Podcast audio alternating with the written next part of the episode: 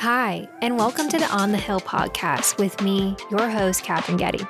Each Thursday, I'll peel back the curtain of what happens in Washington, from breaking down current events without the bias to interviews with fellow political nerds, and even, and maybe most importantly, ways for you to get involved with our U.S. government.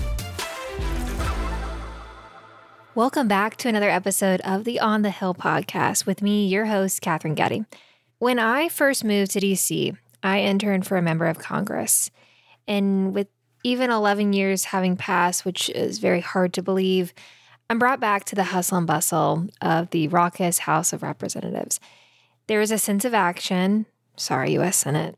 Not a hate or shade. You're deliberate, and we appreciate that, or should appreciate that as Americans. But in the House, for better or for worse, there's constantly new faces, new ideas. There's something really special about it, and that was intentional by the founders. So, both in an effort to set the stage for future conversations, today I'm going to be focused on the House of Representatives. This episode's going to leave you with a few things into two buckets. First, the definition of what the House of Representatives are. What's the basis? What's why was it created at all and some fun interesting facts along the way. And second, and importantly, I think, I'm going to give you the context, the history of the House of Representatives, basically snapshots of how the body of the House of Representatives have developed over our American history. So, first, let's define what the House of Representatives is, does, was intended to do. So, size and composition. So, each state is guaranteed at least one member of the House of Representatives, and that allocation of how many representatives from each state is determined every 10 years based on census. So, say a population in X state increases, likely over a 10 year period, they will get a new member, but maybe the population in another state has decreased, they may lose a member, but they can never not have, they have to at least have one. That's kind of the foundation. House members are elected for two year terms from districts that are approximately equal population. And one thing I want to highlight in that is, you know, as you hear it, okay, equal population, that makes a ton of sense. Equal population does not mean, though, equal geographic distance. So you'll have members, there are mem- many members from New York City stay, and they split the city in different boroughs, maybe. I am not totally familiar with how the lines break down in New York City, but they could have a part of New York City that is very populous, obviously. And there could be at the same time a member that represents an entire state. So Alaska, Delaware, Wyoming come to mind. And I want to take a second to to highlight that because I think it it shows that while each house member is one, you know, there's a basis of one, they can have very different um, different uh, constituencies, and I think that's an important highlight. The constitutional requirement for eligibility to be a member of the House of Representatives is, you know, the ticket to ride or how tall you have to be to get on the ride. You have to be at least 25 years old. You have to be have US citizenship for at least 7 years, and you have to have residency from the state which the member is elected. This is not to mean though, another fun fact, that you have to live in the exact district. So, a good example is a member could live right outside the lines of a district, or maybe they used to live inside the district and the lines changed. And they could run and represent the people in the district that's next to them. I think that's a really interesting fact because I think sometimes we think, oh, they have to live where they represent. They have to be in the state for the House of Representatives, but they do not have to be in the exact district. I think that's super, super interesting. Couple key powers that the Constitution and founders laid out. One, origins of the revenue bills. So, according to the Constitution, all bills that raise revenue must originate from the House of Representatives. This provision underscores the House's authority when it comes to fiscal matters. Now, take everything you see in the news aside, but I think it's an interesting thing to highlight that that is um, an underpinning of the House of Representatives. Another thing, and something that has been used more frequently in the last, I mean, 10 years, less than 10 years, is impeachment power. So the House has the sole power of impeachment, where the process of charging a government official with high crimes and misdemeanors starts in the House. And if the House passes an impeachment, the case is then tried in the Senate. And don't worry, I'm going to do an entire episode on the Senate in a similar fashion next week. But I think that's an interesting feature too, is that impeachment has to start in the House. Couple other key pieces I want to highlight is one, the committee system. The House relies heavily on the committee system, where members specialize in specific policy areas. So, you know, if you've listened to the Your Good News podcast and you're migrating over to this new On the Hill podcast, on the Your Good News podcast, we've talked about committees before, particular committees. Maybe there's a certain bill coming up that committee system is really important because it, they're responsible for reviewing and amending legislation before it reaches the floor. You've heard in the news a lot about going back to regular order as a focus of House Republicans or ensuring that the committee system is empowered or any number of those kind of comments.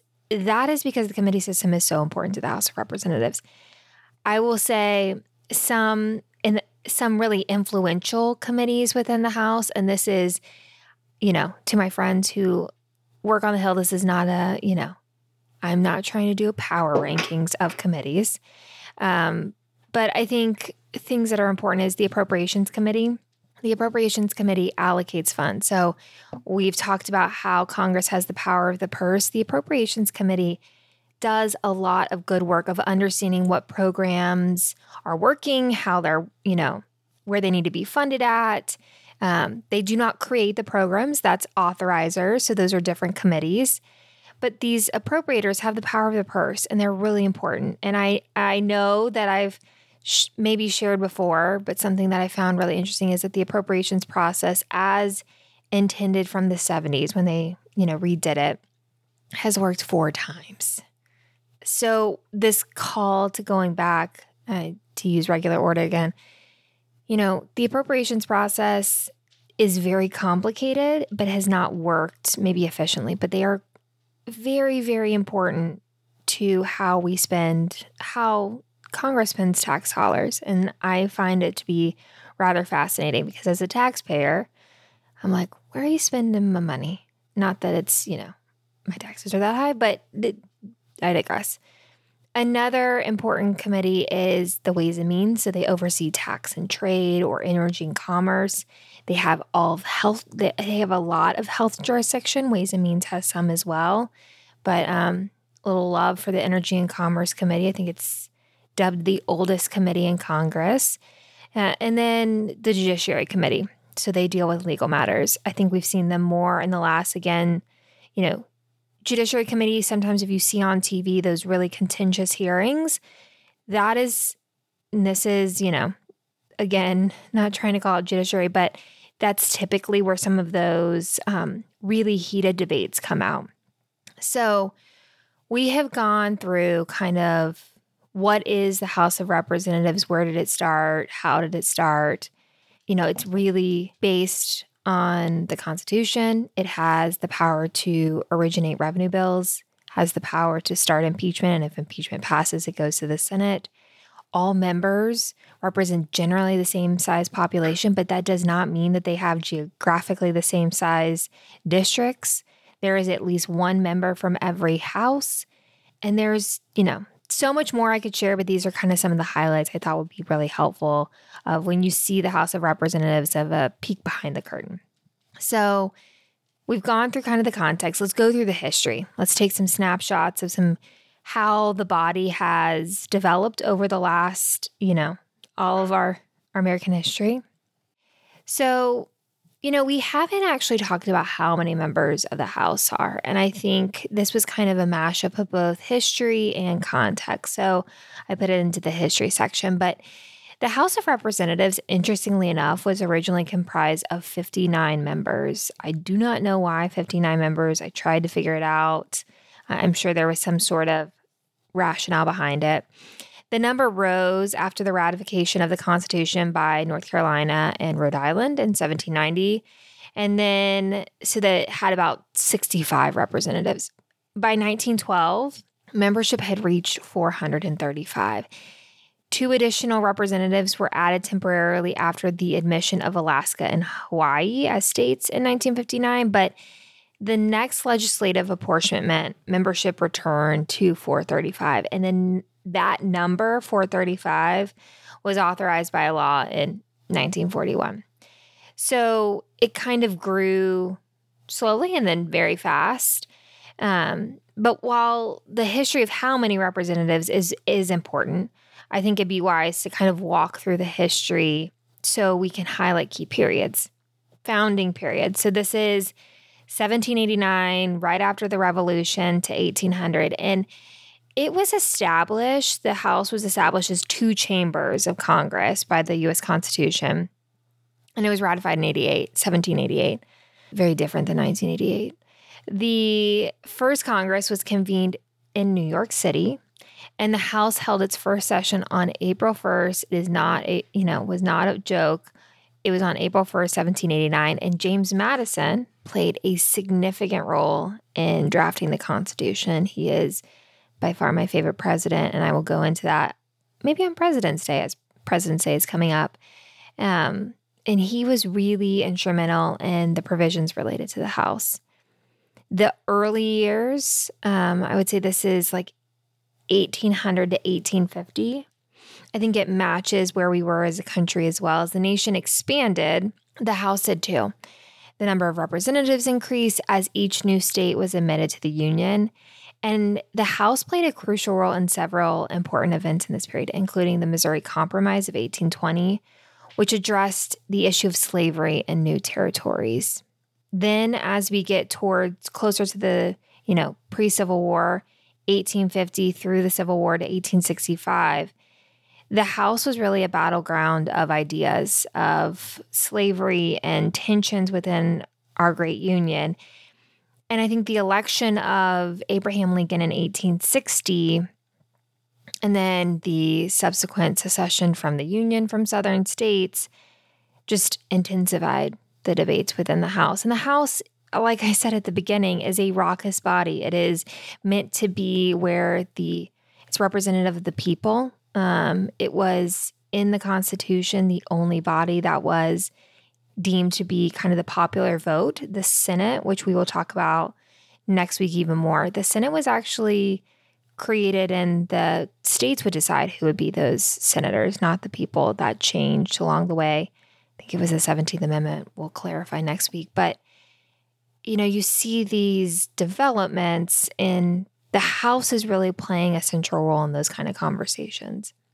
As we get towards Reconstruction, so 1865 to 1877, the House was really important in passing some of the legislation in the Reconstruction era. So, amendments that were aimed or bills that were aimed at rebuilding the South and ensuring civil rights for African Americans. It's the 13th, 14th, 15th Amendments of the Constitution were ratified during this time period of 1865 to 1877. So, again, you see the House playing a really important role of pushing us forward to be a better society, a better nation. As we kind of deal with kind of post Reconstruction, First and Second World Wars, so that 1900 and 1945, the definitely the House continued to, you know, evolve. You saw reforms of the direct election of senators, which I referenced. You saw women's suffrage, you know, and you you saw the House playing a really key role in approving the involvement of the US within World War I and World War II.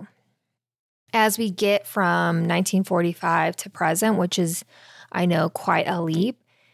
The post World War II America, and specifically the House of Representatives, saw issues like civil rights, you know, the Great Society that was founded by Lyndon B. Johnson. So, a lot of those, you know, social safety net programs, uh, the Vietnam War.